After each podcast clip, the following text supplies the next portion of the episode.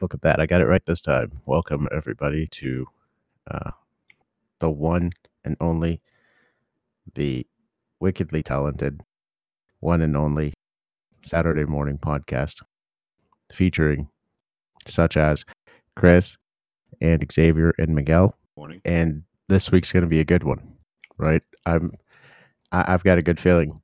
How about you? The best. So this week I've started I just started playing. What we're doing this week during this week's recording is uh playing the Borderlands what what is this? The Cartel something? I don't know. Revenge of the Cartel is the the new DLC, new area that's been added. It's pretty neat, I guess. Um so that's what we'll be doing during this week's recording. What what are we doing during this week's recording? I, I didn't know that that we were playing the DLC thing. Well, no, that's what we're doing right now. Yes, like specifically, that's what we're. That's the mission that we're on now. Is a DLC mission,